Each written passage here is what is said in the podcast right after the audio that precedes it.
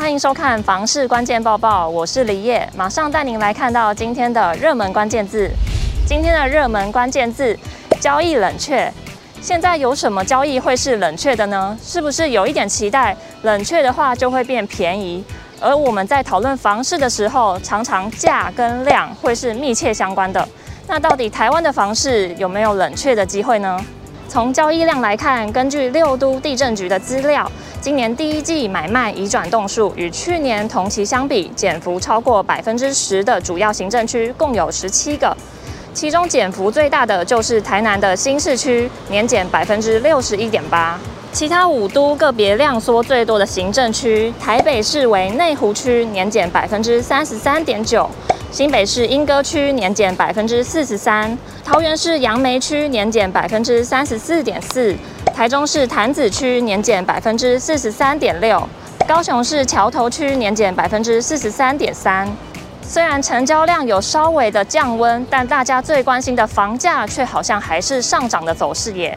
二月房价指数较上个月上涨就有十五个县市，仅一个县市下跌。整体而言，全台房价几乎全涨。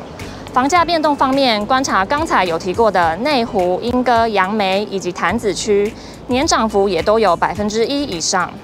对于交易量冷却，房价却没有降温，专家是怎么说的呢？业者表示，这两年确实炒作严重，尤其是中南部蛋白区的预售屋更是如此，造成多处房价有超涨的情形。但他认为，当市场一降温，就会现出原形，回到该有的区域行情。目前政府持续打炒房、限缩不动产贷款及土建融，加上升息、少子化严重，而且房价普遍太高之下，民众会采取观望的态度，也不会追价。种种因素之下，预期今年房市量缩价为跌，没有量就没有价。今天的精选新闻来看到，台湾的高房价让许多年轻人压力山大，但是现在连国小生都要烦恼了吗？律师吕秋远在脸书上贴出一份国小五年级的社会科考卷截图，其中有一题问到双薪夫妻该怎么分配开销，学生选择不生孩子就不必再多花钱，却被打错。正确答案是为了可以买到房子、生小孩，要尽量节省不必要的开销。这样的答案让吕秋远大叹：如果他是家长的话，应该会去找学校的老师讨论，认为人生不该有标准答案。接下来来讨论大家装潢完可能都会遇到的问题，特别是有进行木工装修之后，室内会弥漫着一股强烈的刺激性气味，这个味道就来自于甲醛。所以有不少人都会花钱请专业的团队来进行除甲醛的工程。不过有专家说明，最有效降低甲醛浓度的方式就是保持室内的通风。他也提供方法，只要开窗通风十分钟后，甲醛的指数就能成功降至标准以下。最后来看到凶宅的问题，房子还没有盖好，却发生了公安意外，通常这种房子就不会被列为凶宅。那该怎么确认自己买到的房子有没有疑虑呢？房产专家 Sway 在脸书上分享，他自己会固定一段时间就到劳动部的重大职业灾害公开网去寻，看看那些建案是否工地曾发生公安意外。他也提到，如果是购买成屋，还可以在网络上搜寻是否有相关的事件，但是如果你买的是预售屋，那就只能跋杯了。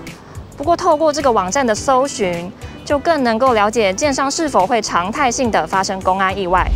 又到了买房卖房，我想问，有网友在社团中表示，他说他去年十月底购买的预售屋，代销中心说今年二月缴开公款，后续每半年一期。没想到他二月缴完，四月又要求再缴原定八月才要缴的工程款。他问了业务和建商，他们都说合约是依照工程进度，这让他感觉当初被低字辈给骗了。底下留言有人说，预售屋就是有这样的问题存在，完全被建商压着。有人建议自备款要准备房价的两到三成，万一银行贷款成数或利率不理想的时候，还有些弹性。也有网友认为，现在不延档，能准期施工就超好了。以上就是今天的房市关键报报。如果想看更多的相关新闻，别忘了打开底下资讯栏的链接，也别忘了在留言区留下你的想法哦。我们下次见。